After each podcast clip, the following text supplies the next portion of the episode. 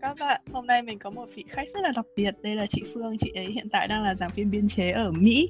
À, lý do mình mời chị Phương ngày hôm nay tại vì đây là một cái số đặc biệt dành cho mùng 8 tháng 3 để dành cho các bạn nữ để nói chuyện về cái việc uh, học tập làm việc ở Mỹ uh, cho các chị em phụ nữ ở ở Mỹ và để cân bằng giữa gia đình cuộc sống và cố gắng trong công việc như thế nào. Thế nên uh, bây giờ đến phần tự giới thiệu của chị Phương. Xin mời chị Phương ạ. Xin chào anh và các bạn. À, xin giới thiệu là mình hiện nay là giảng viên đại học ở trường ờ, Oklahoma State University. Thì ờ, mình sang Mỹ cũng được hơn 10 năm và mình học tiến sĩ về ngành là sinh học phân tử và sau đó thì hiện nay thì mình đang làm công tác nghiên cứu và giảng dạy chuyên về sinh học phân tử và giảng dạy về sinh hóa ở, ở trường Oklahoma State University. Uh, nhân tiện thì mình cũng xin tự giới thiệu bản thân tại vì rất có thể là có nhiều bạn không biết đến mình. Thì hồi xưa mình uh, mình uh, cũng học đại học ở Việt Nam, học trường kiến trúc Hà Nội. Và sau đó thì uh, sau khi tốt nghiệp đại học xong thì mình có sang Ý học 2 năm. Và đến năm 2014 thì mình chuyển sang Mỹ học một cái bằng master nữa về kiến trúc cảnh quan. Và đến năm 2016 mình tốt nghiệp và chuyển đến Michigan và làm việc tại đây cho đến bây giờ với vai trò là kiến trúc sư cảnh quan. Mình lý do mình mời chị Phương là tại vì chị Phương hiện tại đang làm việc ở uh, một trường đại học ở Mỹ. Thì ở bên này thì mọi người hay gọi nó là kiểu làm việc trong academic. Còn như kiểu mình làm việc ở công ty bên ngoài thì mọi người hay gọi là làm việc ở industry. Tức là khi mà bạn đến Mỹ sau khi học xong thì có thể là bạn sẽ làm tiếp tục làm việc cho academic trong một cái gọi là môi trường giáo dục. Hoặc là bạn đi ra ngoài bạn làm cho các công ty tư nhân hay là các công ty uh, giống như kiểu mình đang làm như thế này đó thì đấy là hai và tùy cái, cái lĩnh vực academic với cả industry thì nó có cái đặc điểm nó khá là khác nhau về tính chất là kiểu áp lực trong công việc này rồi chế độ nghỉ uh, nghỉ đẻ nghỉ uh, nói chung là các cái chế độ benefit đó thế vì chính vì vậy nên uh, mình mới mời chị Phương để có cái nhìn mà đa chiều hơn về cái việc học với cả làm à chính xác là cái việc làm uh, ừ. với chị em phụ nữ ở Mỹ đó thì uh, trong cái môi trường academic của chị thì chị thấy là nó có cái gọi là cái gì là điều khó khăn nhất thử thách nhất trong cái quá trình làm việc ở trong môi trường đó. Và ngoài ra thì thì vì làm việc cùng làm việc và lo cái công việc gia đình một lúc như thế thì chị thấy là cái khó khăn nào mà trong cả công việc lẫn gia đình đấy trong trong suốt thời gian làm việc ở Mỹ như thế? À, chị nghĩ là cái việc làm việc ở Mỹ á, đặc biệt là đối với các chị em phụ nữ mình ấy, khi mà xung quanh không có nhiều người thân họ hàng, gia đình như là ở Việt Nam ấy, thì cái vấn đề mà cân bằng giữa cái công việc và gia đình là một cái thách thức rất là lớn cho các chị em phụ nữ, nói chung là tất cả các ngành nghề. Nhưng mà đặc biệt ở cái ngành à, cái lĩnh vực đặc thù về academic của chị ấy, thì à, chị thấy rất là nhiều à, nữ giáo sư, thậm chí là người Mỹ ấy, thì họ cũng rất là gặp thách thức trong việc này. Thậm chí là nhiều người hầu hết là không có con hoặc là có có gia đình sau là phải ly dị bởi vì mất cân bằng giữa cuộc sống công việc và gia đình ấy. Thì chị nghĩ đó là một trong những cái thách thức thách thức lớn nhất trong công việc. À, riêng đối với phụ nữ mình mà từ Việt Nam sang thì mình lại còn phải một cái thách thức nữa là mình phải biết tự khẳng định cái cái cái giá trị cái nỗ lực của mình cái năng lực của mình trong một cái môi trường quốc tế mà xung quanh thì đại đa số là người Mỹ. Như chủ chị là ở cái vùng mà khoảng 80% là Mỹ trắng thì ờ, chỉ khoảng tầm 30% là số ờ, giảng viên đại học là faculty là quốc tế thôi. Thì trong cái môi trường như vậy, cái cái việc mà mình ờ, đại diện cho một, không phải chỉ đại diện cho cá nhân mình, mà đại diện cho cả một cái dân tộc ấy, thì người ta nhìn vào mình, người ta nói à cái cái cô, người Việt Nam đấy. Chứ thậm chí người ta không thèm nhớ là mình nên gì, nhưng người ta biết à cô đó Việt Nam, cô này Trung Quốc cái Ấn Độ thì cái đó là một cái áp lực. Khi mình làm việc thì mình phải giữ một cái tinh thần là à cái khả năng của mình người ta không chỉ đánh giá cho mình mà thậm chí người ta còn đánh giá cho người Việt Nam nói chung. Đó đó là hai cái thách thức lớn nhất mà chị nghĩ là cân bằng giữa công việc và gia đình. Và cái thứ hai là làm sao để phát triển sự nghiệp phát triển cái cái ờ, cái ờ, công việc của mình ấy, ở trong một cái môi trường mà rất là đa dạng sắc tộc và đầy cạnh tranh ở Mỹ người hiểu chẳng hạn như là như bên industry thì có thể là kiểu có công việc uh, gọi là giờ giấc khá là cố định chẳng hạn. Nhưng mà trong môi trường đại học của chị thì là kiểu giờ giấc nó là ừ, theo em hiểu là theo theo giờ lên lớp đúng không? Và giữa các giờ lên lớp thì chị cũng có cái khoảng thời gian đấy thì chị có thể nói kỹ hơn tức là chẳng hạn như là nó bận rộn như thế nào này hay là chị phải sử dụng cái thời gian sau khi lên lớp ra sao hay là mùa hè thì nó như thế nào để cho mọi người có thể mường tượng được là cái mức độ gọi là áp lực trong công việc ấy hay là những cái trách nhiệm mà chị phải làm mà chị cảm thấy là có thể khiến chị bị stress ấy. À thì để mọi người hiểu hơn về cái uh, tính chất cái dạng của giảng viên đại học á, gọi là cái, cái cái về professor ở Mỹ á, thì nó hơi khác ở Việt Nam. Tức là không phải chỉ lo về giảng dạy đâu nhưng mà thứ nhất là giống như một cái cái trụ gọi là nó có ba chân đấy thì mọi người thứ nhất là thứ nhất là giảng dạy. Thứ hai là nghiên cứu. Thứ nhất là để mình nói thêm về giảng dạy giảng dạy đây thì giống như là một cái cái dịch vụ ấy tức là mình cung cấp một cái dịch vụ cho sinh viên và sinh viên là khách hàng và mình phải làm cách nào để khách hàng của mình được, được thỏa mãn chứ không phải là mình muốn dạy sao thì dạy. Đấy thì sinh viên sẽ có những cái họ đánh giá vào cuối kỳ và người ta sẽ dựa trên đánh giá đó thì người ta đánh giá cái coi cái chất lượng giảng dạy của mình. Và nó là diễn ra rất là rất là uh, gắt cao ở nhiều cấp độ cấp độ khoa cấp độ trường. Cái việc yêu cầu về giảng dạy rất là cao. Cái thứ hai là yêu cầu về nghiên cứu. Tức là đòi hỏi là mình phải hướng dẫn sinh viên tức là mình không phải chỉ làm tốt công việc nghiên cứu của mình mình còn tà đào tạo được những sinh viên nghiên cứu tốt những sinh viên mà có khả năng à, làm ra những cái công trình bài báo khoa học rồi đi báo cáo ở các nơi. Đó là mình phải coi như là đào tạo sinh viên không những chỉ trên lớp mà trong phòng lab những chỉ một cái phòng lab. Và chị sẽ nhận sinh viên vào để thực tập và đào tạo sinh viên. Ví như là có người thì đào tạo nhận sinh viên à, đại học thạc sĩ tiến sĩ. Thì đó là đào tạo về nghiên cứu. Và đồng thời muốn đào tạo thì mình phải có tiền tiền đó đâu ra thì lại phải đi không? tiền đúng thì không? đó thì là phải là xin xin uh, cái grant cái funding từ chính phủ từ bang hoặc là từ liên bang rót xuống cho cái nghiên cứu của mình. Và hiện nay thì cái cạnh tranh nó rất là khốc liệt ấy hầu hết tất cả các trường đại học việt lượng tất cả giáo sư hàng năm đều phải apply. Thì người ta nói là trung bình khoảng 20 phần trăm tức là gửi đi khoảng 5 cái thì được một cái đã là may rồi á.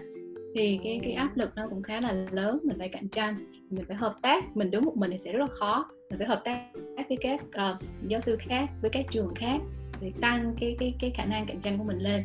Thì cái nghiên cứu đó là mình phải có tiền mình phải đào tạo được sinh viên phải có tiền. Xong rồi thì mình phải viết bài báo. Để người ta biết là mình nghiên cứu cái gì đó thì mình phải xuất bản bài báo ở những cái tạp chí danh tiếng rồi để cho người ta đánh giá là hàng năm là mình đã làm những việc gì. Cái đó là tập trung về cái mảng thứ hai là nghiên cứu rồi đó và cái thứ ba là cái gọi là service. Tức là dịch vụ hay là gọi là những cái hoạt động ờ, công ích ấy, là nó không liên quan đến giảng dạy không liên quan đến nghiên cứu. Nhưng mà mình phải làm một cái gì đó mà để đóng góp cho trường nói chung cho sự phát triển của cả trường đại học nói chung hoặc là của khoa mình nói chung chứ không phải chỉ riêng đến mình. Ví dụ như những công việc đó nó có thể thể hiện qua việc là uh, mình uh, uh, tham gia những cái cái committee là những cái hội đồng mà để tuyển dụng ấy tuyển dụng những cái giáo sư mới vào cho khoa. Và những cái hội đồng đó phải họp hàng chục cuộc họp phỏng vấn hàng đọc hàng trăm hồ sơ phỏng vấn hàng chục ứng cử viên. Và cuối cùng là đến đúng một người nó mất cực kỳ nhiều thời gian luôn.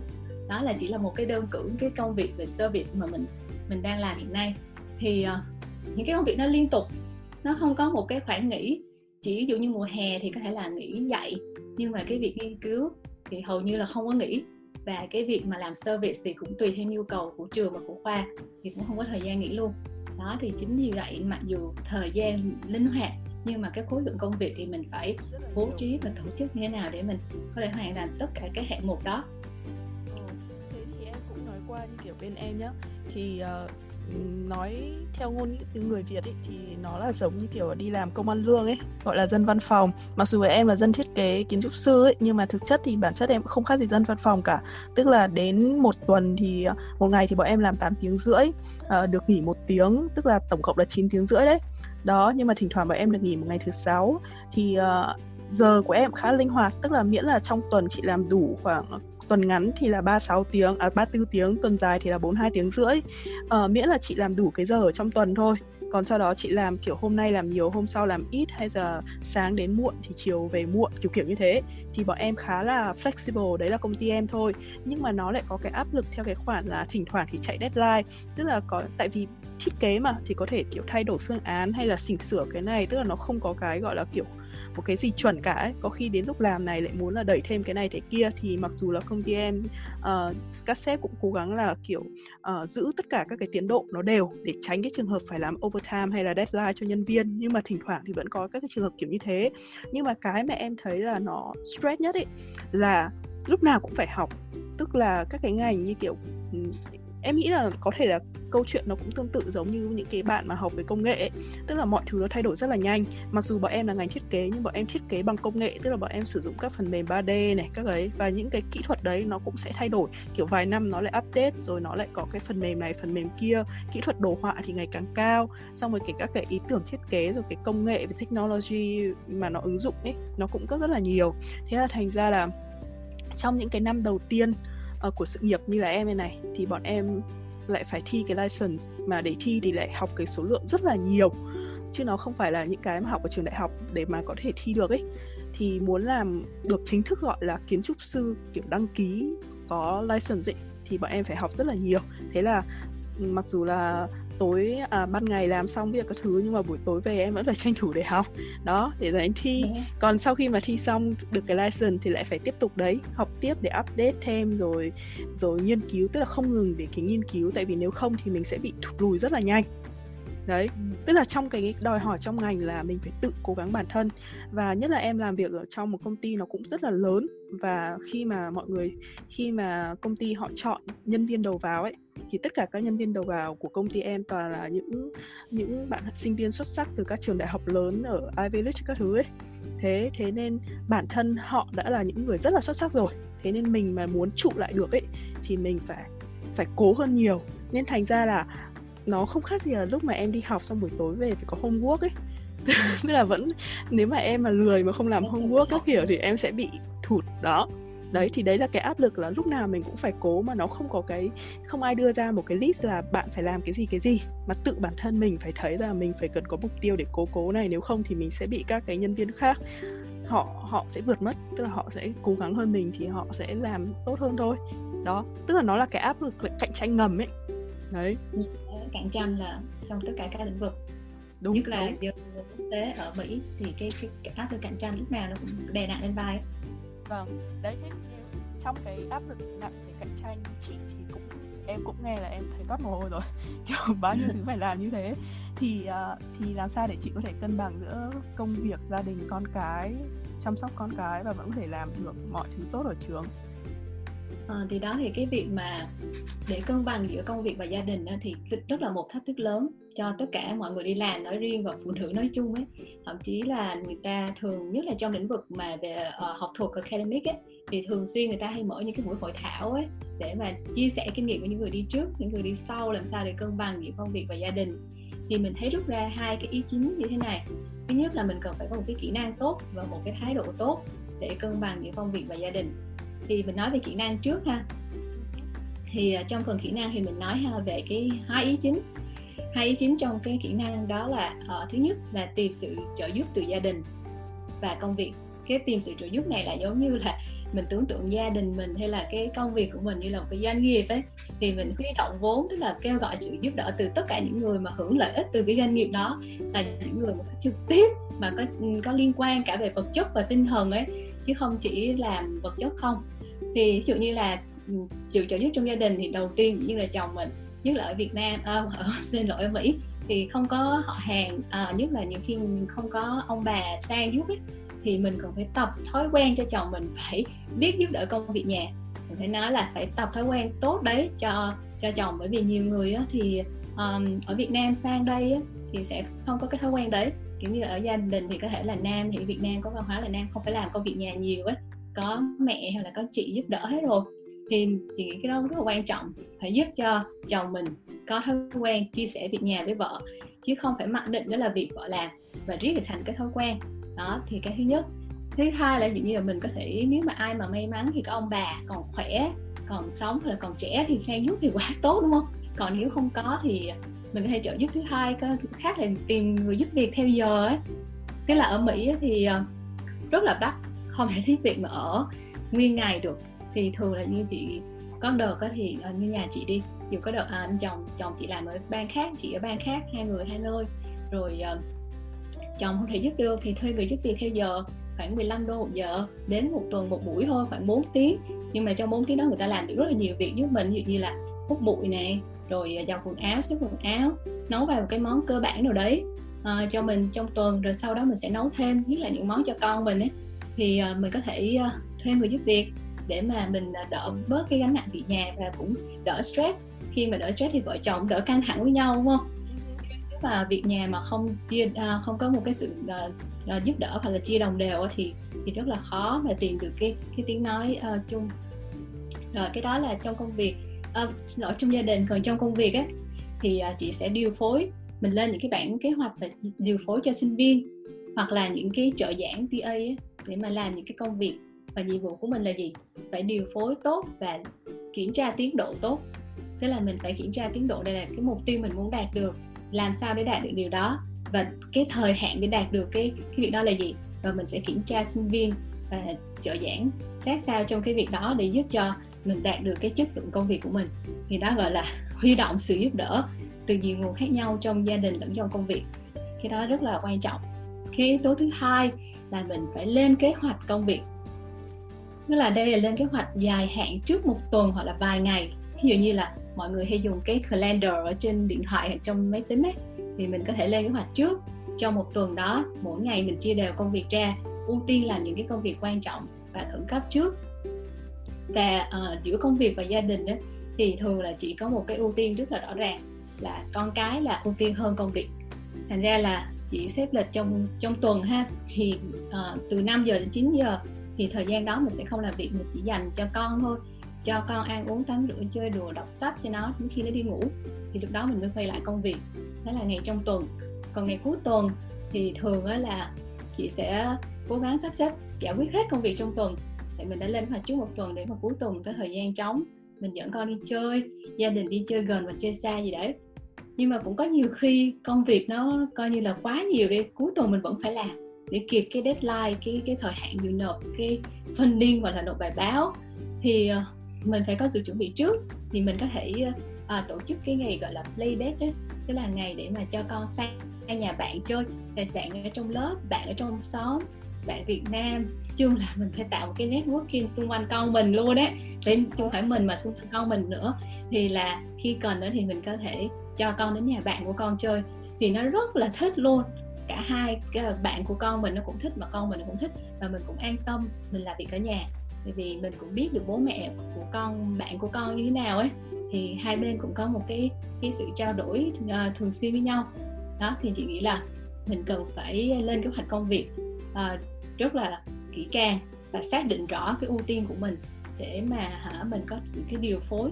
Và khi mình đặt con cái lên đầu thì nó tạo cho mình cái động lực.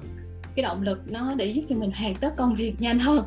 Về nhiều nhà tuyển dụng á ở đây người ta hay chọn những người có con ấy. Tại vì những cái những cái người đấy là cái động lực cực kỳ lớn. Họ không có kiểu như là chán thì bỏ việc đúng không? Tại vì còn con cái còn gia đình ở đó thì thực ra con cái nó không phải là gánh nặng mà nhiều khi nó là cái động lực cho mình phấn đấu mình làm việc và uh, giúp mình uh, cân bằng giữa công việc và và gia đình và cuộc sống một cách tốt nhất. Ồ em thấy cái ý mà chị nói là con cái là cái điểm cộng ấy nó rất là đúng. Thế là cái lúc mà em xin công ty em kiểu uh, làm thẻ xanh sớm cho em ấy, tại vì bình thường là làm sau 4 năm thì công ty em mới bắt đầu làm thẻ xanh. Nhưng mà em mới chỉ làm 3 năm thôi, xong em bảo với cả ông sếp em là bây giờ tao đang khó khăn tài chính nên tao muốn uh, làm thẻ xanh để chồng tao còn đi làm được. Kiểu như thế. Thì là ông ấy ok luôn.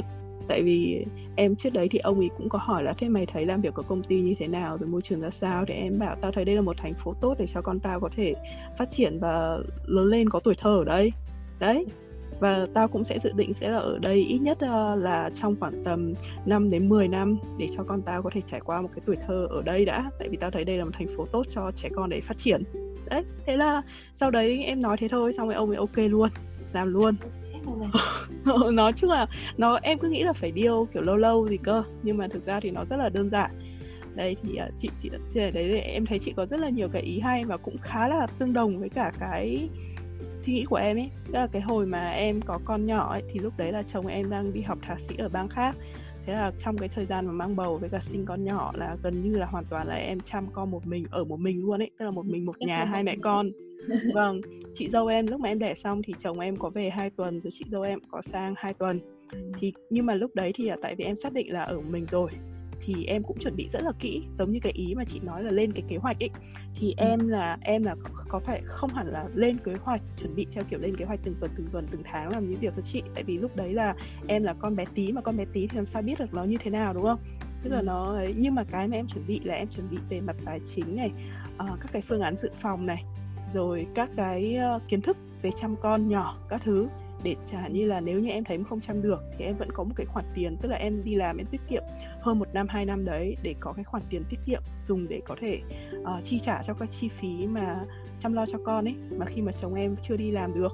Rồi em cũng tính những cái trường hợp mà trong trường hợp xấu nhất mà em không thể tự chăm con được một mình thì em có thể thuê được người giúp việc và em tìm người giúp việc đấy ở đâu. Tức là những cái thông tin kiểu như thế là em đã phải chuẩn bị trước hết rồi để cho mình có một cái plan, hay là em cũng đọc rất là nhiều sách về chăm con nhỏ. Thế nên khi mà có bất kỳ bất kể một cái vấn đề gì đó xảy ra ấy, thì em đều rất là bình tĩnh. Tại vì cái đấy là mình đã biết rồi và mình đã tìm, biết được là sẽ, mình sẽ tìm cái sự hỗ trợ đấy ở đâu. Và ngoài ra là kể cả cái việc mà chọn cái địa điểm nhà ấy, tức là hồi đấy thì nếu như mà cái thành phố em đang ở thì cái chi phí sinh hoạt với cả cái nhà ở nó rất là đắt đỏ, tại vì nó gần trường U of M là một trường đại học lớn. Thế nhưng mà em vẫn chấp nhận là ở trong thành phố tức là chỉ cách công ty em có 5 phút lái xe thôi. Và cách cái chỗ nhà trẻ mà em xin được cho con em cũng chỉ có 5 phút. Thế nên cả cái khoảng thời gian mà em đi đón con, đi làm với các thứ là chưa đến 15 phút. Tức là chính vì thế nên thành ra là chẳng như là 7 giờ sáng em dậy cho con bú hút sữa các thứ linh tinh là 8 giờ em có thể là có mặt ở công ty rồi. Tức là trong vòng một tiếng là em thể làm như thế. Hay là chiều năm rưỡi em về cái là 6 giờ em thể đón con, hai mẹ con có mặt ở nhà rồi thì tức là em hạn chế được bất tất cả các cái khoảng thời gian đấy mặc dù là em chấp nhận là em sẽ phải trả một khoản tiền nhiều hơn. Nhưng mà như thế thì mỗi ngày chị cứ tính à, nói chung là bây giờ em làm cái gì em cũng quy ra tiền thời gian là tiền bạc đúng không? Thì đúng thì cứ uh, nếu mà em thấy là cái chi phí em chi ra nó rẻ hơn cái tiền lương của em bao nhiêu tiền một giờ đấy thì em ok hết đó thì em tính là như vậy. Thế nên thành ra là em thấy là cái nhờ cái việc mà tiết kiệm chi phí các cái khoản thời gian mà đi lại này các cái thời gian để làm việc linh tinh ấy thì nó sẽ giúp mình rất là nhiều. Tức là lúc đấy sẽ có nhiều cái khoản thời gian hơn.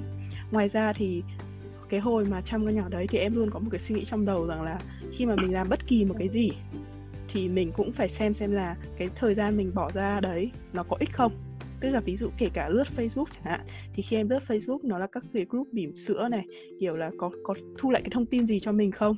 Hay là các thứ? Chứ không phải chỉ đơn giản là lướt Facebook con xem mấy cái video vớ vẩn hay là kiểu để giải trí đơn thuần ấy. Tức là kể cả giải trí thì cái giải trí đấy nó cũng phải mang lại thông tin một chút. Đấy, kiểu như vậy. Tức là nói chung là em làm bất kỳ cái gì em quy ra tiền hết tức là cái thời gian đấy nó thực sự mang lợi ích cho mình hay không? Đấy, kiểu như thế. Nói chung là hơi thực dụng nhưng mà em thấy là nó áp dụng khá là tốt. Tức là làm như vậy mà làm cho em trong cái quá trình mà kể cả rất bận ấy thì mình vẫn có thu thêm được một cái gì đó để bổ trợ cho cái cuộc sống của mình. Tại mình có càng nhiều kiến thức thì như em nói là mình mình sẽ cảm thấy bình tĩnh khi mà có vấn đề gì xảy ra ấy. Xong rồi biết tìm cái sự trợ giúp ở đâu rồi ấy. thế nên kể cả lúc mà chăm con một mình ấy, thì gần như em không gặp cái vấn đề gì bất chắc. Tức là cái kiểu cảm thấy uh, bị trầm cảm này hay là bị uh, ức chế này. Tại vì mọi thứ mình đều nắm được trong tay rồi chứ mình không phải là bị uh, em nghĩ là cái sau sau sinh ấy thì cái trầm cảm nhiều cũng là do là mọi người bị dối. Tức là kiểu quá nhiều thứ xảy ra trong đầu và họ không biết uh, sắp xếp nó như thế nào. Và kiểu không cảm thấy là không có ai giúp đỡ ấy. Thì khi mà em đã chuẩn bị hết những cái đấy như thế rồi thì em luôn tìm ra kiểu con đường tìm ra một cái giải pháp để làm cho em nó thoải mái hơn. Đấy, thì thì thực ra nó cũng là giống như chị nói là luôn có một sự chuẩn bị, đúng không? Sự chuẩn bị lên kế hoạch các thứ. Đấy, và cũng gọi là tìm kiếm cái sự giúp đỡ còn như kiểu bây giờ uh, cũng có một cái ý giống như chị là cái dành khoảng thời gian nhá thì em cũng thế em dành khoảng thời gian khi mà đưa đón con em về, về. Tại vì con em đi trẻ từ sớm thì em đi làm mà. Thì từ lúc con đón con em về cho đến lúc con em ngủ thì em cũng dành toàn bộ thời gian cho nó. Lúc nấu ăn thì em cũng tương tác với nó thế để con em nó cũng vừa vừa gọi là gần mẹ tương tác với mẹ có học thêm và cũng em vẫn có thể nấu ăn được. Đó rồi sau đó khi em con em ngủ xong thì em làm gì là việc của em và em cũng chủ động trong cái kế hoạch của em thì em cũng chủ động để cho nó rèn cái nền nếp của nó nó cố định ý. thì như thế thì cái cái nền nếp sinh hoạt của em nó cũng cố định theo. Chứ không phải là cứ để cho nó bạ là ngủ lúc nào thì ngủ hay các thứ thì lúc đấy mình sẽ không quản lý được. Mình không quản lý được cái khoảng thời gian mà mình có. Đấy. Ừ, cái đó là nói về cái sự ờ, sắp xếp và các yếu tố bên ngoài còn chị nghĩ là còn một cái này sắp xếp bên trong ấy tức là về cái thái độ của mình như thế nào cũng quan trọng để giúp cho mình có một cái sự cân bằng ấy. Thì chị nghĩ là cái thái độ bên trong ấy, tức là cái cân bằng bên trong của mình ấy thì có hai điều mà mình cần lưu ý khi mà mình có nhiều thứ phải giải quyết. Thứ nhất là mình không nên ôm đồ và phải biết buông bớt những cái mà không cần thiết và giảm bớt những cái tiêu chuẩn mà không nên cầu toàn.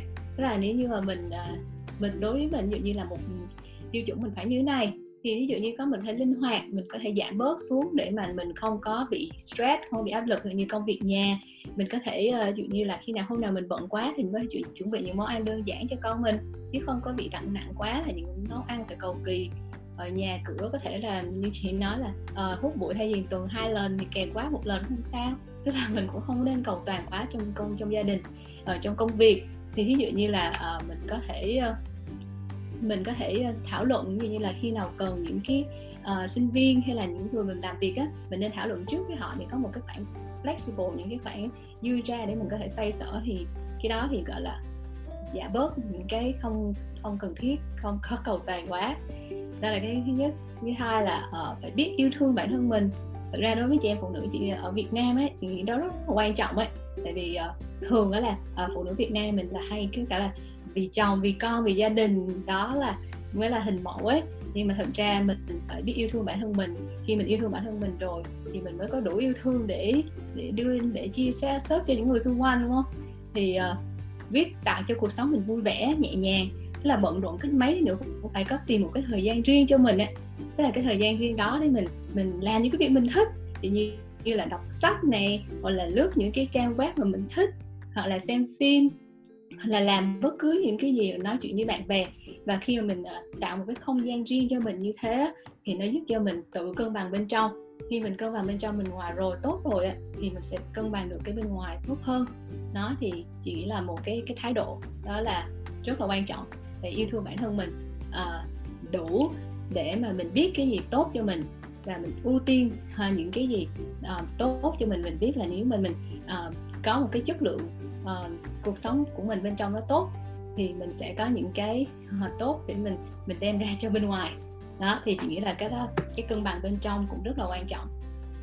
Nói đến cái cân bằng ở đây em có một cái ý rằng là nó có mấy cái yếu tố ấy, thì đôi khi mình cũng phải cân bằng để xem xem là cái gì cần hy sinh và cái gì là ưu tiên ấy như kiểu là tiền bạc thời gian này và cái sức lực của mình ấy thì nếu mà chẳng như có nhiều việc xảy ra cùng một lúc thì chị vừa xem là nếu mà chị có thể làm việc này nhanh hơn mà phải trả nhiều tiền hơn thì cái đấy có đáng không? Tức là mình cũng phải tự, kiểu, cân bằng các cái để xem xem là tại thời điểm đấy nếu chẳng hạn như là em vẫn còn số tiền dư trong tài khoản tiết kiệm chẳng hạn, thì em thể dành cái khoản tiền đấy để mua cái sự thoải mái.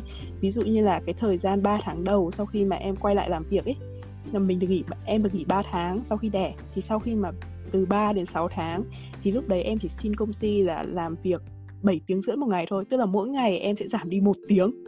Nhưng mà cái một tiếng đấy là giúp em có thể kiểu về sớm có một chút thời gian mà đôi khi em chuẩn bị hay là em đi ra siêu thị em mua sắm sau đó em mới quay lại đón con. Kiểu như thế. Thì tức là mặc, mặc dù là chấp nhận là chồng em chưa đi làm thì cái cái tiền nong nó cũng rất là eo hẹp. Và có những cái thời điểm mà em phải vay thêm tức là cầu gọi thêm cái sự hỗ trợ từ gia đình hay là từ bạn bè các thứ đấy. Nhưng mà em thấy là trong cái khoảng thời gian mà trong khoảng thời gian đó em vẫn có thể kêu gọi được cái sự hỗ trợ thì em chấp nhận là nhận sự hỗ trợ của mọi người để em có thể có một chút thời gian để nó balance tức là để cho mình vẫn có thể vượt qua được cái khó khăn đấy và nó làm cho mình không quá tải. Đấy. Chứ còn nếu như bình thường tính cách của em mà nó kiểu cố chấp ý, thì sẽ bảo là ồ mình cứ đi làm xong mình cứ cố cố là được ấy đấy nhưng mà đôi khi nó sẽ là quá căng thẳng ấy thì chỉ cần đó kiểu như thế. Đấy. Ờ, thế cái cân bằng với cái xong cái co thì à, đây có một cái câu hỏi nữa dành cho chị là em thấy có rất nhiều bạn uh, nói chung là có thể là cái này nó liên quan đến cả cái địa điểm nữa. Tại vì chị em mình thì là đều ở cái vùng kiểu giữa giữa nước Mỹ ấy. Đấy thì chắc là không gặp cái tình trạng này nhiều nhưng mà em cũng nghe có rất nhiều bạn thầy nói là trong cái môi trường làm việc hay là cuộc sống nói chung ở Mỹ thì có rất nhiều cái sự kỳ thị đối với cả người nước ngoài đó và có thể là có cả cái sự phân biệt gọi là kỳ thị về không không hẳn là kỳ thị nó không nói mà có thể nói là bất công cho phụ nữ ấy.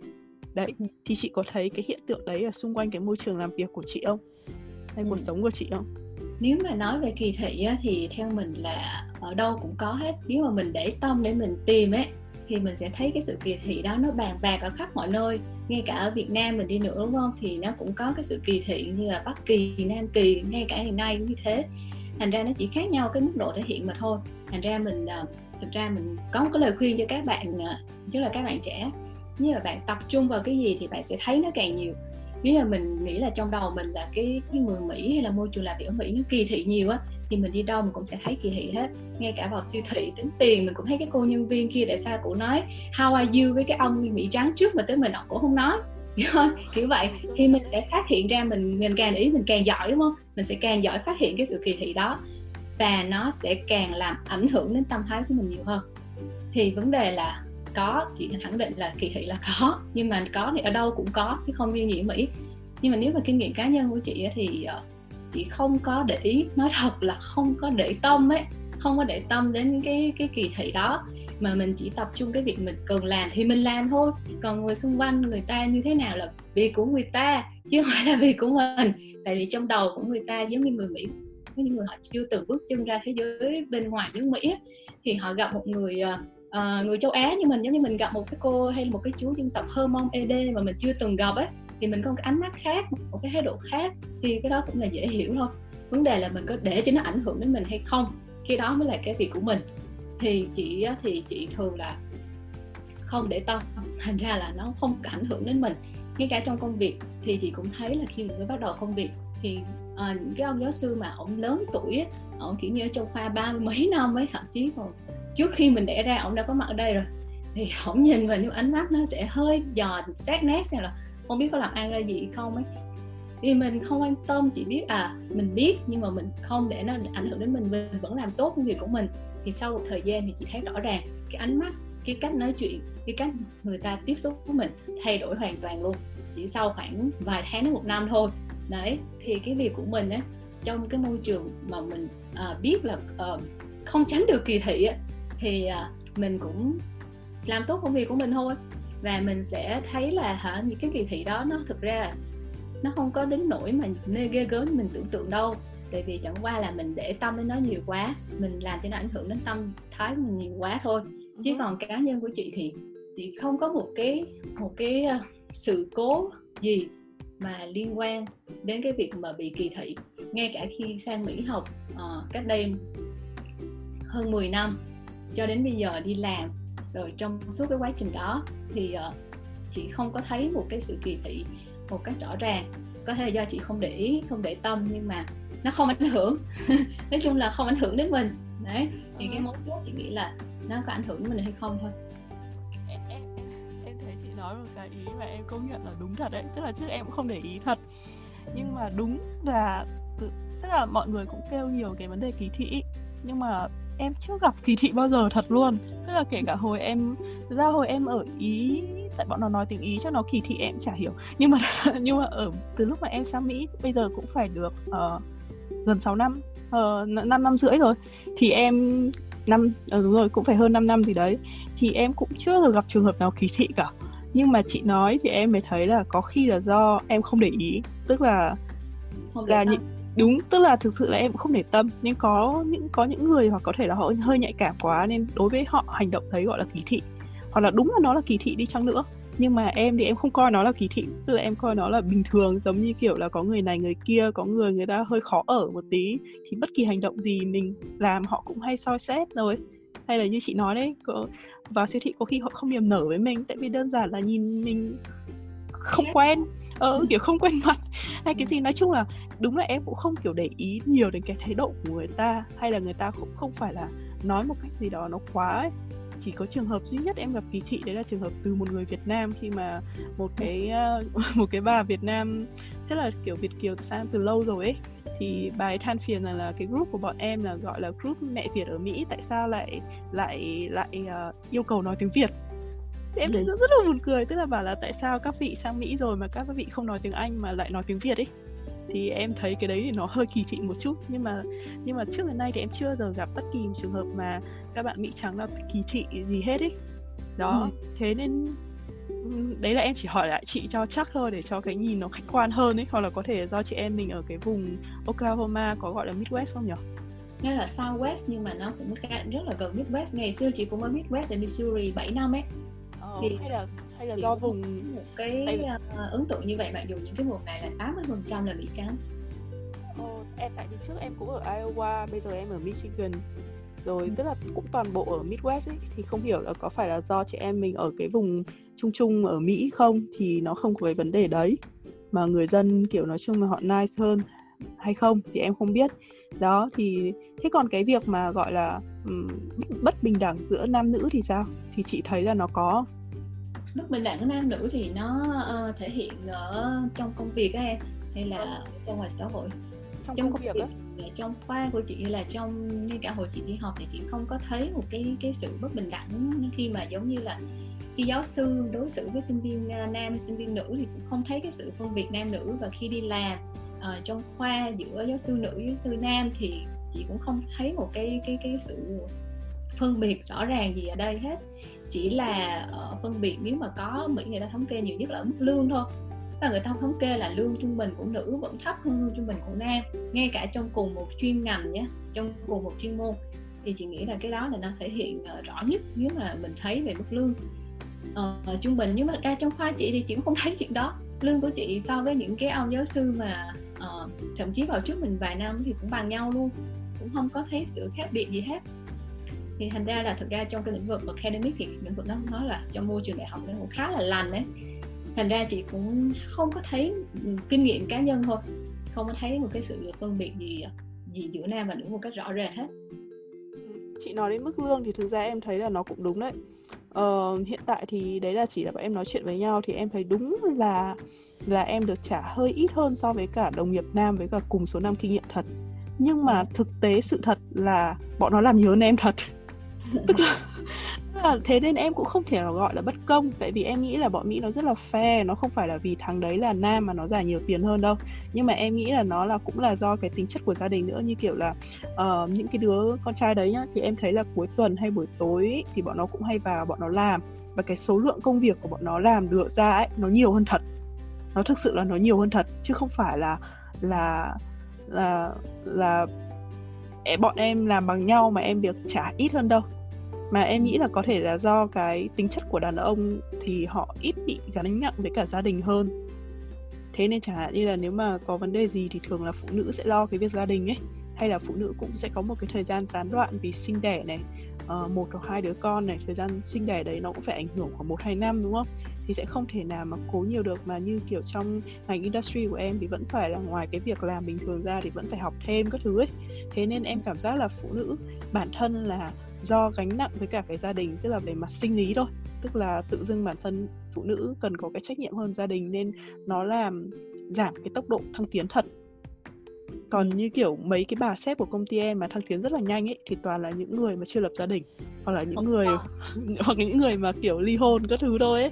Đấy chứ còn những người mà đã có gia đình thì đúng là họ không thể nào thăng tiến nhanh hay là có cái mức lương bằng với cả nam đồng nghiệp được. Nhưng mà em em thấy thực tế đó là đó là do cái hiệu suất làm việc của họ thật chứ không phải là do do là có một cái sự gọi là nam nữ mà là nó có sự bất công như thế. Ừ. đấy.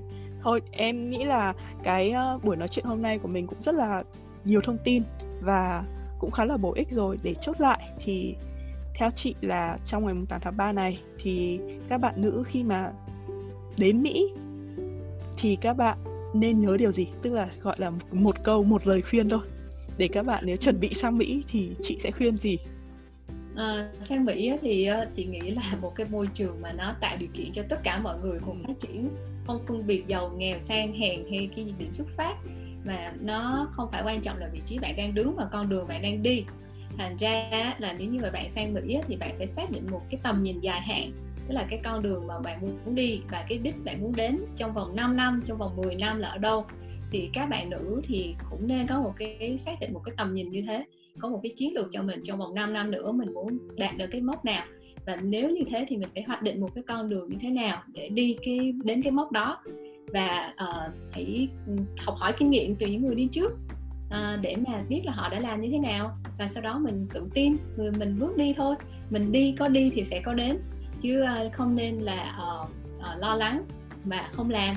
Mình phải làm và mình tự rút kinh nghiệm từ những cái sai của mình và sau đó nó sẽ giúp cho mình ngày càng uh, trưởng thành hơn ngày càng uh, có nhiều kinh nghiệm hơn để mà cuối cùng mình đạt được cái uh, mục tiêu uh, ước mơ của mình.